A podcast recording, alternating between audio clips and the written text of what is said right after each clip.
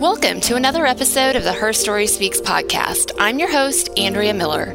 My guest this week is a woman who has experienced the deepest pain imaginable, yet she is still able to testify to God's healing power and His presence through every step of her journey. In 2004, Laura Jones was a wife and mother serving in full time ministry, when suddenly her life was shattered in an instant.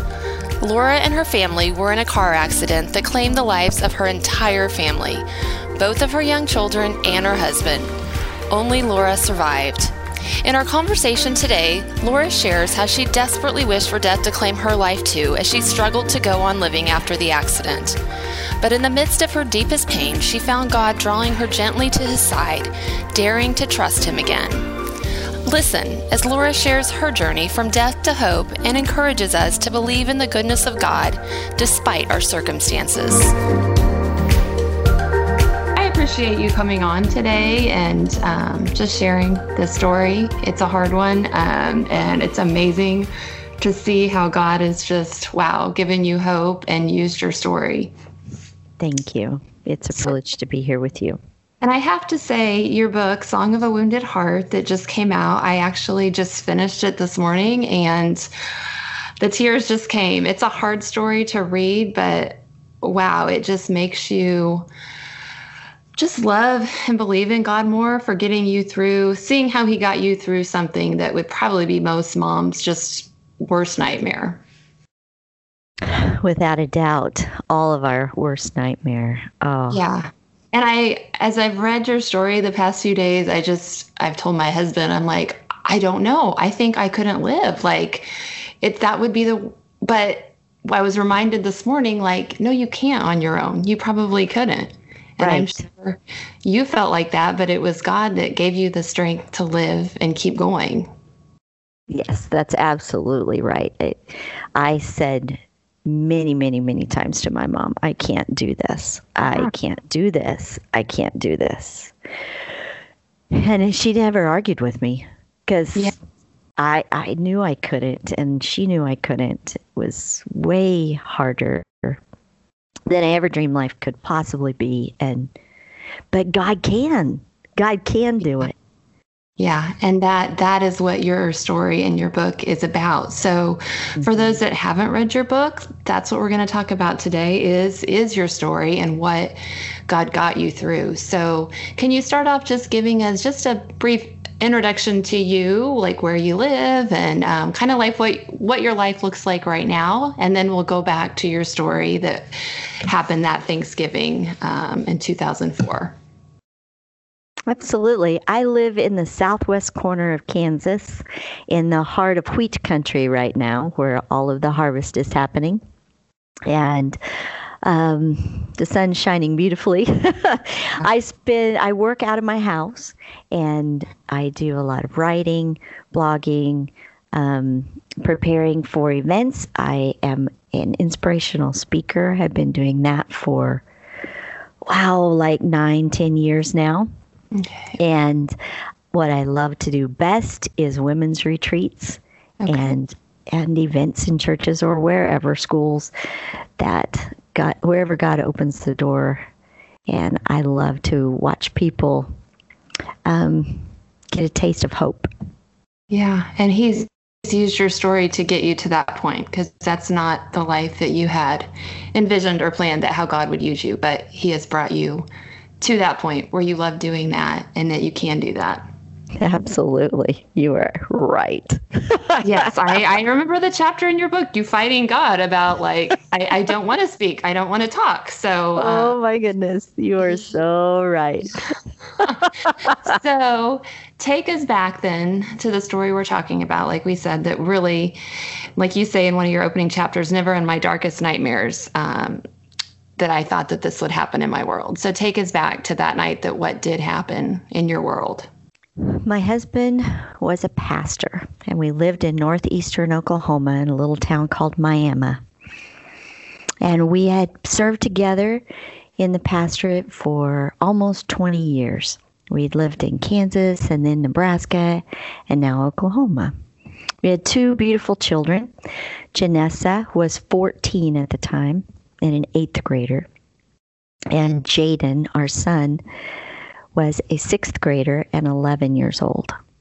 It was Thanksgiving time, and we traditionally traveled back home to southwest Kansas, where both of us grew up, to visit our families at Thanksgiving instead of Christmas because it's hard for a pastor to get away at Christmas time. So that was our tradition. And the kids were excited. We picked them up after school on Tuesday before Thanksgiving and packed them all in the van and took off. Um, it's about a 400 mile drive. So, about halfway, we stopped and had dinner with my husband's little brother and his family and just laughed and talked and got back on the road rather late, maybe nine ish. And the weather had been rainy but warm, been a warm November. We weren't worried about anything roads wise or conditions wise. But as we got came out of the restaurant that night, the temperature had dropped, and so we dug the coats out of our car and and put them on, and and before long it started snowing, and the kids were so excited about that. It's going to grandma's house, and it's snowing. You know, it can't get any better than that. And I fell asleep in the front seat of the van, expecting to wake up at home about midnight. Well, instead, when I awoke, um, it took a while for me to to understand, but we had been in a head-on collision due to black ice, mm-hmm. and that night, in the in the coming hours, I would learn that my husband and my son died on impact on the highway, and my daughter would live just a few more hours at the trauma center in Wichita. And the next more next midday, I was released from the hospital. And it had to seem, it couldn't have even seemed real, I assume. Mm-mm. No, not at all. Yeah. I kept thinking that somehow it was all going to turn around. It was going to be a bad dream, or the doctors were going to say, oh, no, wait. That, you know, yeah. It, something was going to happen yeah, because as moms, I mean, I have two children also, and it's like they become our life, and you just, your mind can't even go there that suddenly all of that could be taken away. Um, and you hear stories and you don't think that could ever possibly happen to you. Mm-hmm. Um, and I'm sure that's what you were walking through. So, kind of walk me through just a little bit those days after. I mean, like you said, you thought that w- that was probably just a blur, but just. Um, well, actually, let's stop. Before we do that, tell me a little bit about um, you felt like somebody was singing to you that night and comforting you. Tell a little bit about that part of the story. God is amazing and He knows exactly what we need and when we need it. For me, music is one of the ways that He can speak to me when I can't hear Him any other way. It's still true today, and it was true before the accident. It's like another language to me. So while I was still in the van, still trying to absorb what I was seeing and understand what I was seeing, I heard a song begin to play in my head. Mm. I recognized it. I had heard it on the radio before, but I didn't know it. I didn't know the words. It just sounded familiar. Mm. And the first part of the song that came to me in the melody was Do Not Be Afraid. And that part just seemed to get stuck and play over and over and over and over and over. It was kind of like how you comfort a child when they're frantically afraid, but there's really not a reason for them to be afraid. Right. Maybe there's danger in the room, or maybe you're in a lake and they're learning how to swim or whatever, and there is danger, but they're not in danger because you've got them in your arms. Mm. And it was that kind of a yes, there's danger around you, but I've got you in my arms that wow. kind of a feel. It was like a gentle command. And um, then they they started the EMTs started working to put me on a, a backboard to take me out of the vehicle, and that's when the the recording went to the next phrase of the chorus of that song. And it says, The voice of truth says, This is for my glory. Wow. And I thought to myself, that isn't that doesn't really make, make sense. Like nothing was really computing in my head right. at this point.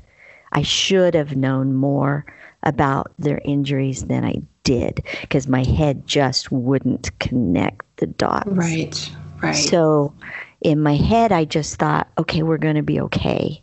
Like you're going to do something miraculous. Mm. If, if you're going to, if this is going to be for your glory, it must be miraculous. Right. So they took me out of the van. They took me to a little bitty hospital not very far from the accident site. And there I waited. And in the meantime, they took our daughter to a trauma center about 45 miles away. And in that little hospital where I was waiting was where I learned that Jay and Jaden were already gone. And they told mm-hmm. me there that they didn't expect Janessa to live through the night. Oh my goodness. And that's when the chorus concluded. Right as the chaplain stopped talking and moved away mm-hmm. from my bed to the foot of the bed of the man in the other vehicle and began to talk to him. He was just on the other side of the curtain. Right then is when that chorus concluded, and it says, Out of all the voices calling out to me, I will choose to listen and believe the voice of truth. Ah, wow. And I just clung to it. I knew it was God. Yeah. I wanted to hear the rest of the song, and in the days to come, I had my family find it for me. I wasn't really capable of doing much on my own. Right. And so they found it for me. I got to read the rest of the words. It's Voice of Truth by Casting Crowns. Yeah. And, and that, just a powerful song. Wow. And that was, like you said, you knew God was speaking to you. And yes. along with you through this, and this was for his glory. And you thought it would be answering so often god does i mean most of the time so different than we think he's going to um, mm-hmm. like you said you thought that meant he was going to heal your children. But right. this, that was not his plan. And you had been a woman of faith most of your life, correct? Right. So that's what I find so interesting because you say in your book that um, your intensity of your interaction with God increased after the accident. So the most horrific thing in your life has happened. You've always been a strong woman of faith, but this God used to increase your faith and interaction in, with Him. So obviously, the hearing that music was one way. Talk a little bit more about that, like your interaction, how that just so um, was so powerful with the Lord, and the intensity. You know, when you get to the place where you cannot do anything on your own and you have no ability to make any decisions, to figure out anything about life and you lean into him, he will he will give you all the details. When you can't do it, he'll give you all the details. Mm. It just he would there were I don't want to make it sound like I was having this continuous conversation with God because it wasn't like that. There were periods of time when it was just quiet and I felt so lost and confused, but I often would say, What am I doing today? And he would just give me an idea, like, Go find this person, or, or sit in front of the fire and let's build a fire together, or have you taken a shower recently? you yeah. know, whatever. Yeah. Just, um, just thinking and bringing people to my door when I couldn't walk out my door and just continually, and I could see his hand in each piece of it. Mm. I recognized it. And just how gently he guided you through it. Like you said, initially, just things as small as did you take a shower or did somebody bring you a meal? Like those sort of things. Um, and he walked you through it at your own pace when you couldn't walk and do it on your own. Yes. And you also talk about so after the accident, you moved in with your mom for a little while. Is that right? I did. I yes. We did a funeral in my hometown, And then we did a memorial in the church where my husband was serving as pastor. And then now it's like the first day of December. And yeah. I didn't want to stay in my empty house for Christmas. So yeah. I came home with my mom and and stayed with her until mid January or so. And waited for God to tell me what it was I'm supposed to do, where I was supposed to live, and and He answered. Yeah. And then I knew to go back to Miami. And so you went back, and you share so openly in your book about just going back to that empty house and the silence. And um, I imagine was that one of the hardest times in this journey, just going back to that. It was. It was. By that point, I was longing for it, though. Yeah. Like, it was as close as I could be to being in their presence, was to be in their rooms. And um, I needed to be with their, their friends. That mattered to me. Those things became like a cocoon, a place mm-hmm. where I mm-hmm. could sit and be a safe place until my head and my heart began to think a little little clearer. And it was talk- very hard. I wanted to go through every single piece of paper, every yeah. single toy. I wanted to look at each one. And with all my heart, I wanted to pick it up and then a movie to start in my head that yeah. would bring back memories. But one of the things about trauma, at least for me, a lot of that took months to come back because there was just so much emotional trauma. My head wouldn't work right, including the memories. They wouldn't come. That scared me to death. Yeah. Like somehow it's all gone, but it, it wasn't. It it just it had to be some time go by before I could handle the memories. Right. And when we talk about this today, I mean, this accident happened 15 years ago. And so, what you can tell in a book and in a 45 minute podcast, I mean, we're condensing so much because this is a long journey of healing and God right. walking beside you. Um, and some days we're really, really hard. And some days you found joy in that grief. Let's talk a little bit about because you're very honest in your book about um, you know just the feeling those hard times that kept coming of like your identity being gone and then all the really honest questions that you had for God um, about why or why you were left alive. So let's talk a little bit about that. Your identity, struggling with that, who you were, and then the questions that you got really honest with with God. One of the things that in college I felt like God said to me was that I was going to be a pastor's wife. Mm. And so it was it was my identity, it was also my calling. And so when I found myself without him, I just felt lost. Like yeah. the double edged sword of my identity as a wife and a mom and everything that I, the daily routine was completely gone. Yeah. And and then no purpose. The purpose of raising children and then the purpose of following a, a calling that God gave you. And and like you gave me this calling and then you took it away. Yeah. So what is it that I'm supposed to do and be and Oh my goodness, all of that just felt so lost. And we we lived in a parsonage, which is a church-owned home. And mm-hmm. so that meant they certainly weren't rushing me. The people of the church were unbelievably kind and took care of me in so so so many ways. But I knew it wasn't my home. So right. there wasn't anything about my life that was going to stay the same Mm-hmm. And I mm-hmm. I didn't know how to navigate that at all.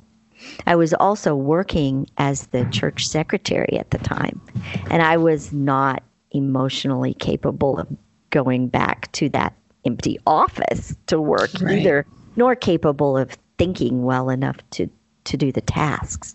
So, job, home, children, husband, just yeah. go. I think I think moms, all of us can relate to that because, you know, you say, they say, don't let your children become your life or your identity. But when you're raising children, they are a big or the biggest part of your life. And so we, I can relate. Like, what do you do? I tried to, when you talk about that in your book, I tried to imagine that to my own life. Like, oh my goodness, like I don't know, but I assume that is where God steps in and you start finding a new identity in Him tell us kind of how he helped you through that process. One of the big pieces of the of him helping me through that process was through there was a little local college in Miami and I had already been connected to that ministry to a small degree. So I started volunteering in that ministry and and that really just meant that I would go hang out at the Baptist Collegiate building and just talk to kids, which I enjoyed doing. And uh, the youth pastor at our church asked me to start a Bible study. This was this was the following fall, so maybe nine, eight, nine months after the accident. He asked me if I would start a Bible study in our church for the college students that attended our church, which was only three, three kids. And I thought, okay, maybe I love to teach the Bible. And I thought maybe I can do that with these three kids that I know and it'll be okay. And well, what I didn't know was that they went back to that little college and they told everybody that I was going to lead that Bible study. So when I walked in the, the room the very first time, it was full. wow. And I, I, just was so shocked. I, uh-huh. I didn't see it coming or expect it. So I, on a whim, I just said to those kids, um, if you want to do your laundry at my house, you can.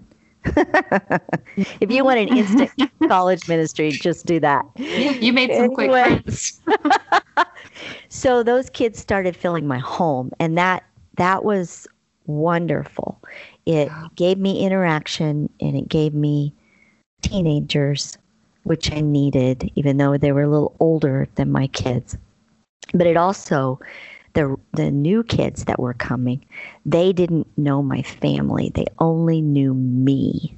Mm. So that began in a really small way, me figuring out how to interact with them as Laura. Who yeah. is she?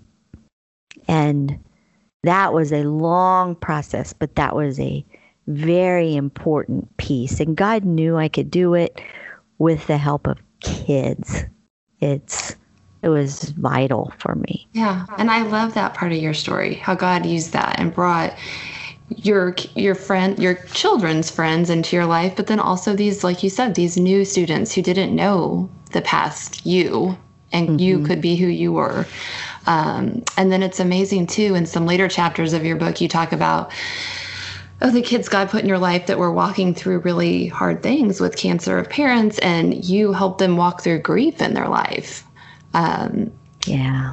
And it's so, it's just all so powerful to me how God truly used your story like you could have never written.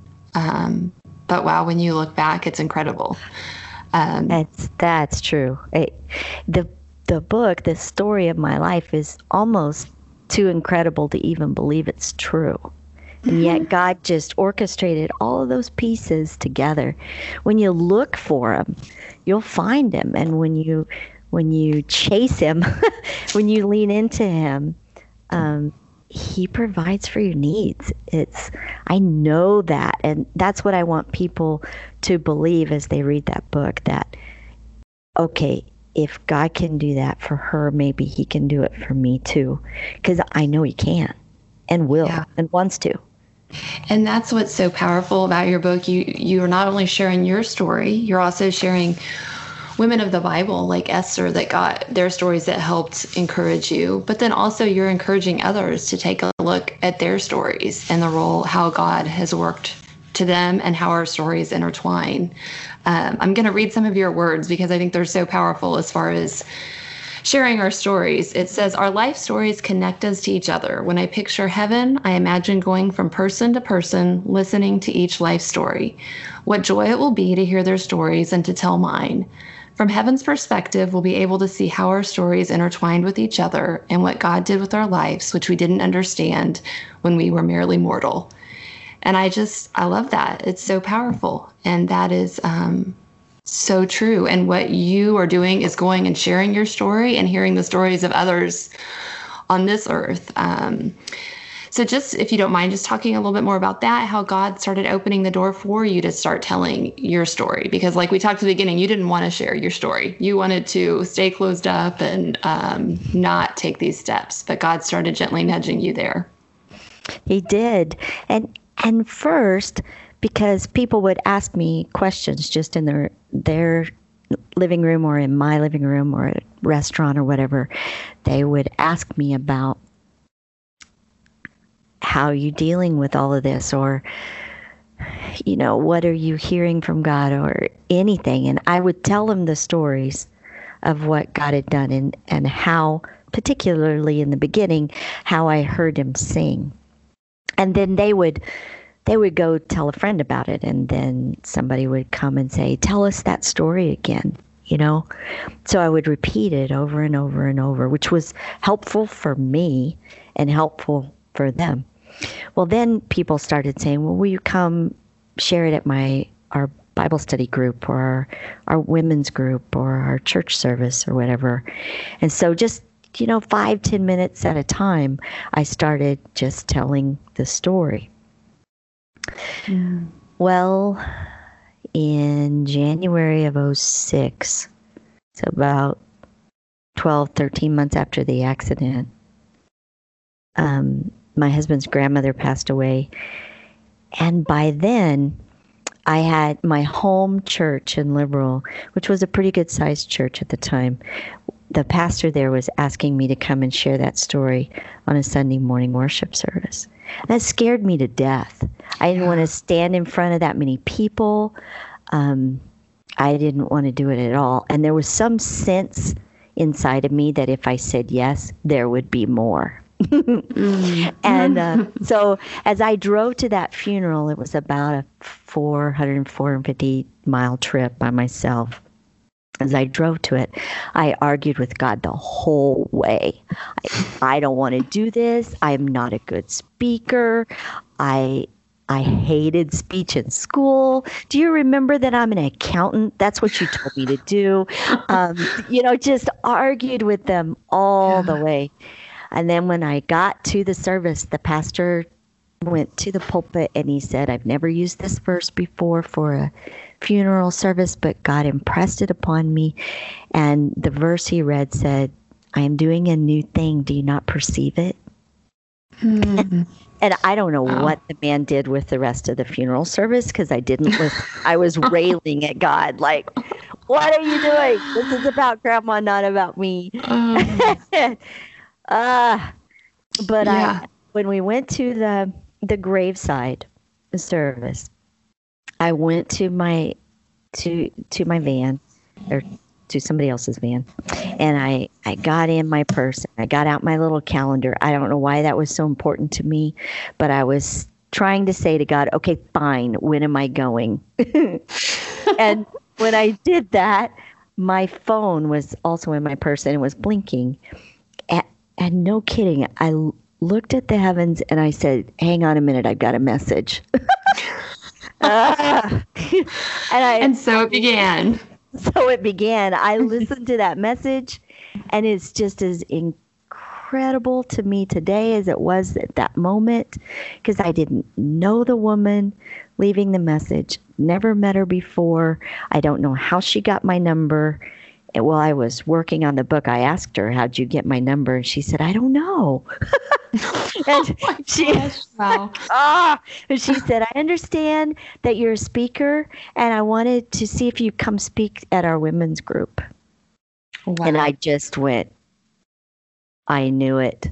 I knew to obey and That Yeah. was plan. This was a bigger thing than, and then God just said, hang on, this is going to be intense and short term. Right. And it, it was for a year. It was intense and short term, and then the invitations quit. And I thought, yes, I did it. I obeyed. Done with that. Off the list, Lord. Leave me alone now. That's not how it turned out. I, I took a job then, it's three years after the accident by now, and I took a job back at my home church, moved back to my hometown. And while I was working at that church, which was more my training, because I, I did go to seminary with my husband after I finished my accounting degree, got a master's in religious education. So it fit me to w- work with small groups and set up children's programs and those kinds of things. I, I was doing things that were my natural bent as a pastor's wife and as a woman, the things I had done.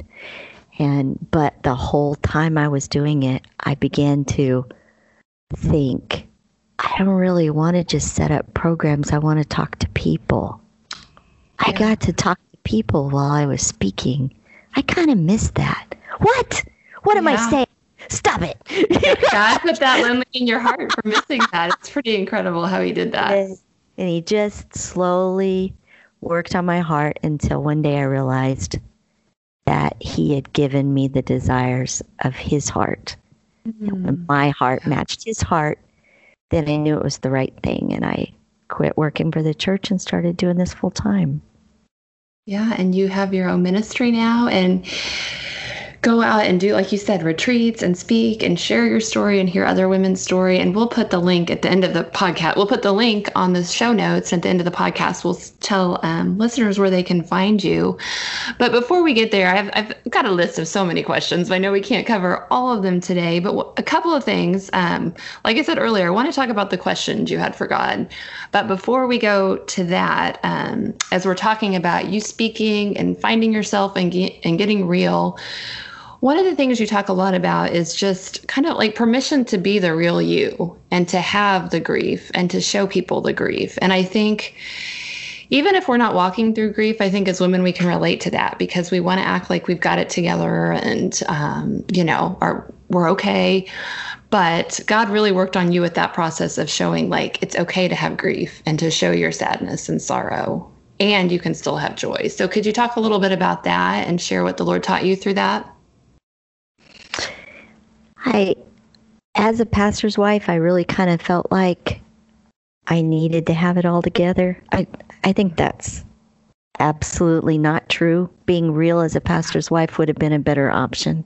Yeah. But I felt like if I wasn't okay, and there were bad things that happened to us in those 20 years, and things that I did need help with, and I would tend to, you know, quietly find one or two people to help me figure it out. And and again, like go to church on Sunday morning and pretend I was okay. And I think when we do that, for the hurting people in the room, they just think, well, see, life's good for them because they're good. Mm-hmm. And life's bad for me because I must have done something wrong. And so I better not share it. Right. And if if we would all share the difficulties that we're facing and the answers God's bringing, you can't share the answers God has brought if you weren't willing to share the problem. right. The two things have to to go together, and then then it would encourage everybody else. So that light bulb needed to come on in my life in the first place, and and it did after the accident.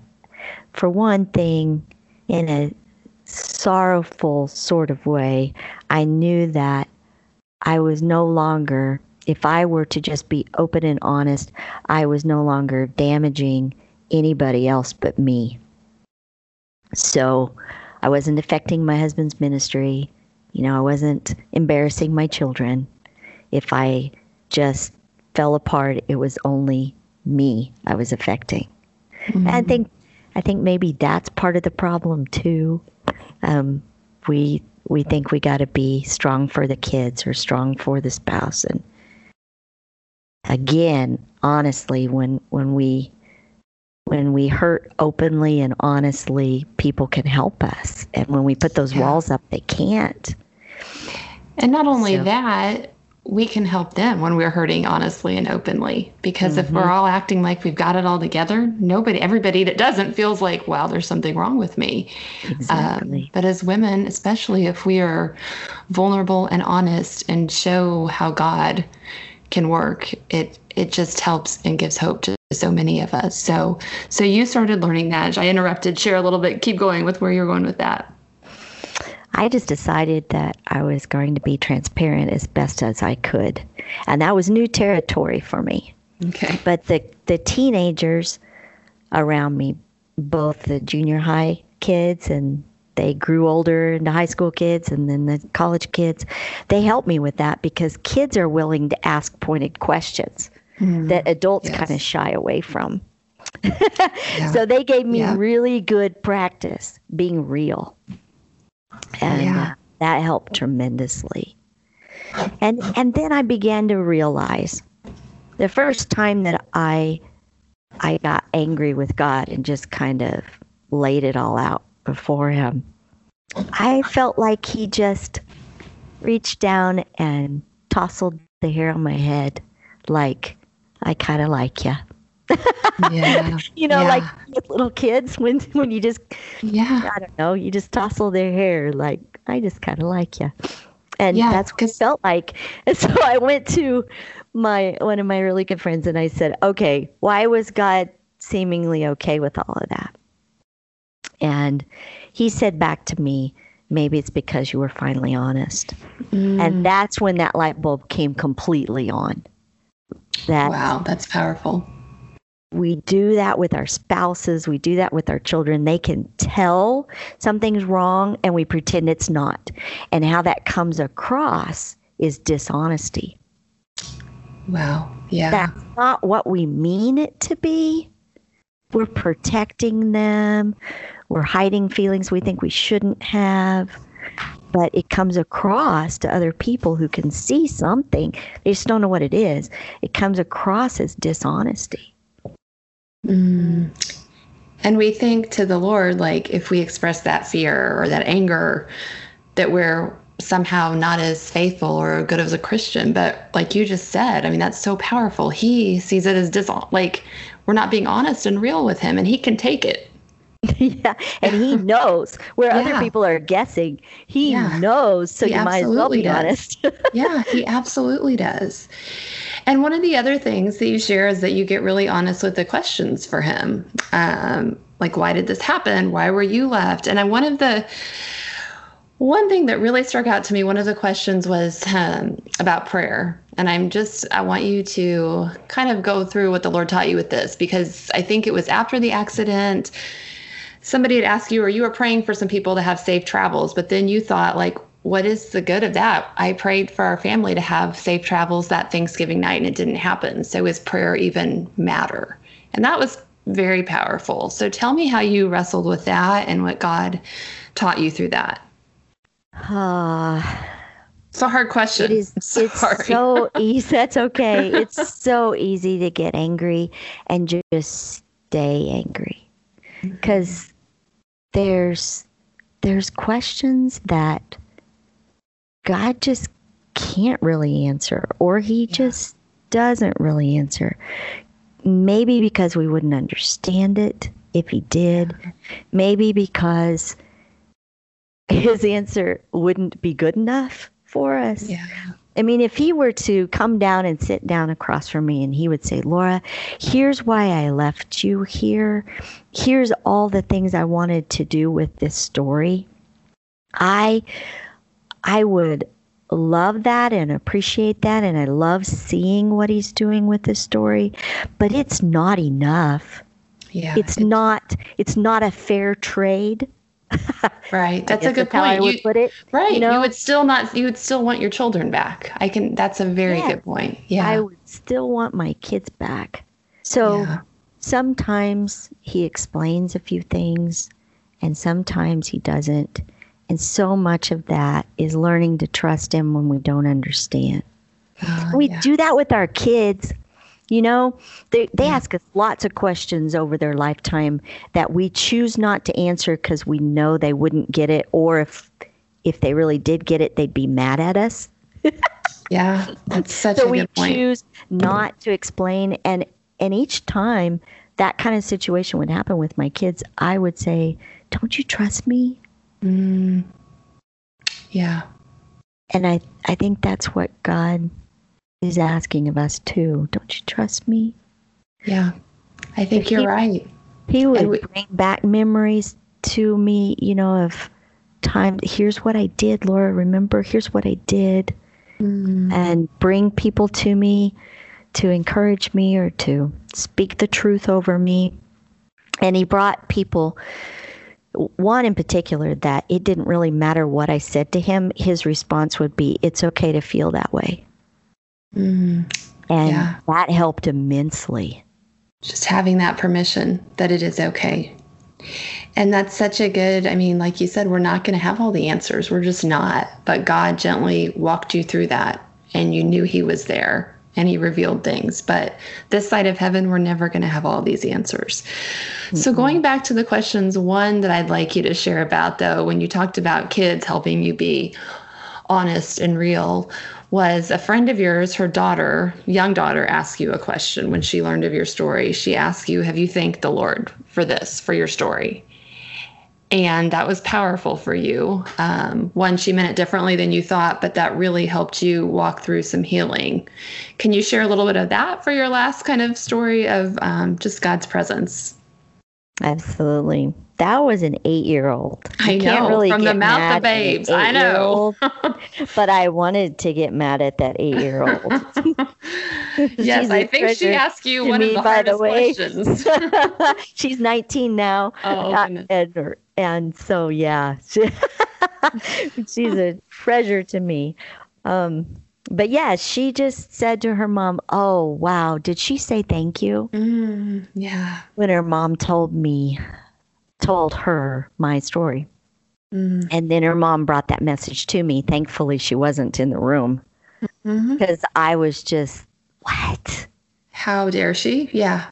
What am I supposed to do with that? Uh, and and her mama said she she wants to know if you're thankful you're alive. Mm, And when that question actually was voiced, something inside of me exploded. mm, wow. and her mama just wrapped me up in in her arms and i beat the tar out of her chest i Mm, just flailed at her and Yeah. she said later i bruised her. I, there was so much anger in me. And and hmm. then i'm working for a church at this point. I go back to church for my job and i'm trying to to wrestle with this explosion that has happened inside of me. And then this lady walks into my office and she's clearly suicidal. She has her plan in place. She's married and she has children which made me furious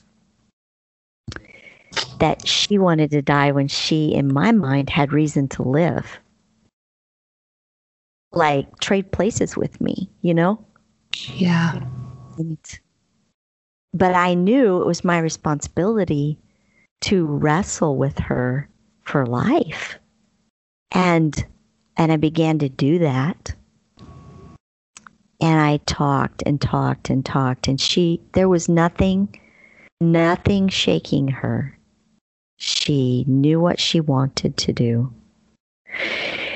So finally, in desperation, I just started praying for her, praying out loud. I bowed my head. I wasn't watching her anymore. I, I just started praying out loud, and at, that prayer became so vivid to me, is I asked God to give her a reason to live, for her to be able to see His plan for her, for her to be able to love her children, and her and her spouse, and want to live on their behalf.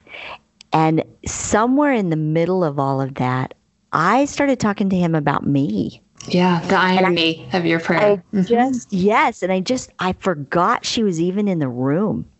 Wow. And I just started begging God that I I too would would have a reason to live and would mm. want to live. And then all of a sudden it dawned on me that she was there. it's like, wow. Whoa, wow. Uh, whoa, whoa, whoa, stop. yeah. I opened my eyes and looked at her. She said, What are you going to do? And her face mm-hmm. went com- was completely all of the turmoil, all of the anger, all of all of it was gone out of her eyes. And she just got up and walked out of my office. Wow. She's perfectly healthy today, by the way, for those who might wonder. Yeah. And that on the heels of the little girl asking you that question and God just putting it right in your face of are you thankful? Right in my face. I walked into my pastor's office and I asked him, What was that? and I told him both stories and he said, God just gave you a mirror so you would mm. see what like to him. And and we've just today in our conversation scratched the surface of what you share in your book because your story is just riddled with God's fingerprints all over it through the last 15 years. And I'm sure it's even more than what you're able to share in the book. And that's why I just I encourage people to read your book, whether they're walking through grief or not, any story, just to see the hope that we have in the Lord. Um, and how your story truly went from a story of death to hope.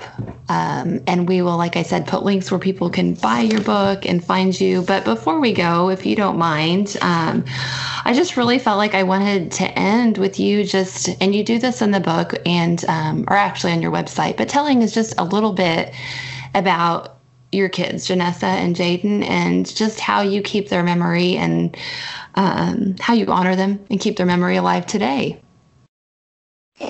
I would love to tell you about my kids. yes, we would love to hear. Janessa uh, was 14 at the time. She loved to sing. She wanted to be a recording artist.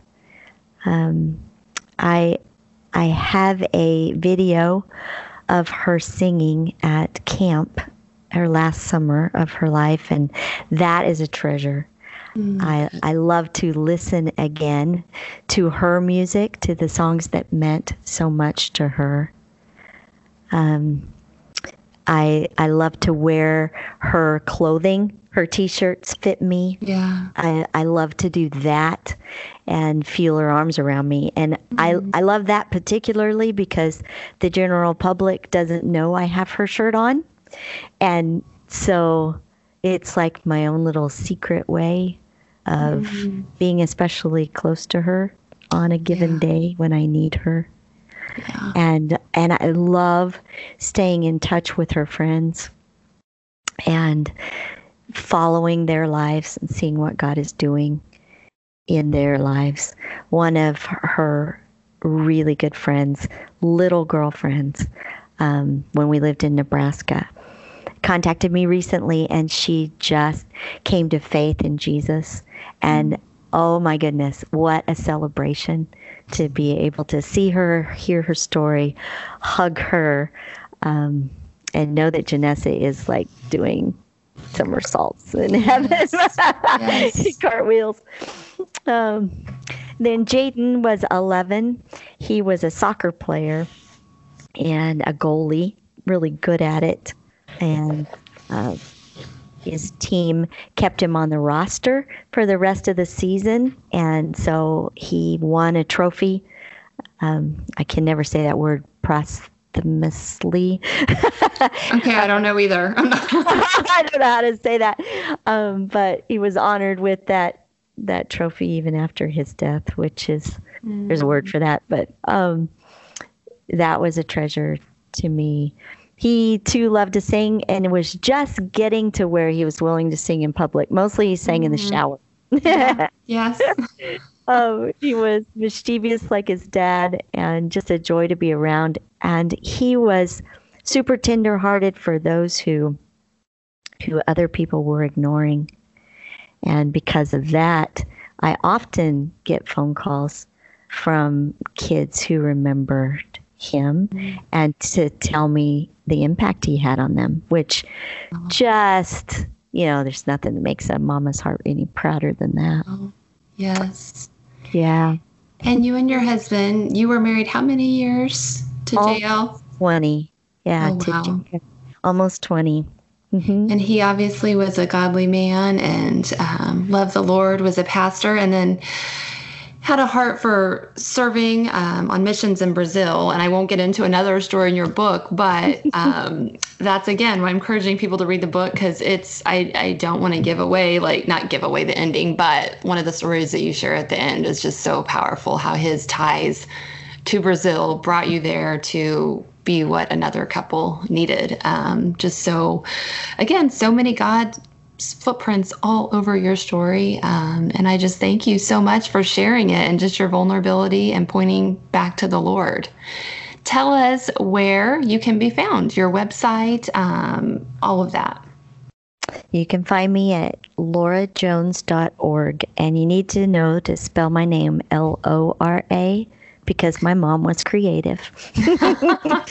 and there you can um, message me, or if you're interested in booking a, a event for your church or a group, you can message me there as well. You can okay. find me on Facebook or Twitter or LinkedIn as well under Lora Jones Ministries.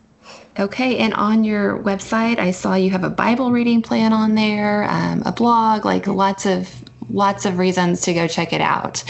And your book is Song of a Wound, Wounded Heart, and it can be found on Amazon, Barnes and Noble, wherever books are sold. Correct? That's correct. Okay. Well, Lora, thank you again for just sharing your heart today and just um, pointing back to Jesus just in all of your story and encouraging us for hope. Thank you for sharing stories. I, I love that about your podcasts, listening yeah. to everybody's stories. Yeah, I mean, God uses, He has different different stories for all of us, but goodness, He can be found in all of them. Even that's right. Yeah, He's so, the ultimate storyteller. I encourage you to check out Lora's website, where she includes her one-year Bible reading plan that you can download for free, as well as her blog, which is full of so much hope and encouragement. The link to her site and her book can be found on the show notes at herstoryspeaks.com. If you found hope and encouragement in this episode, please share it with a friend and review on iTunes so others can more easily find the show.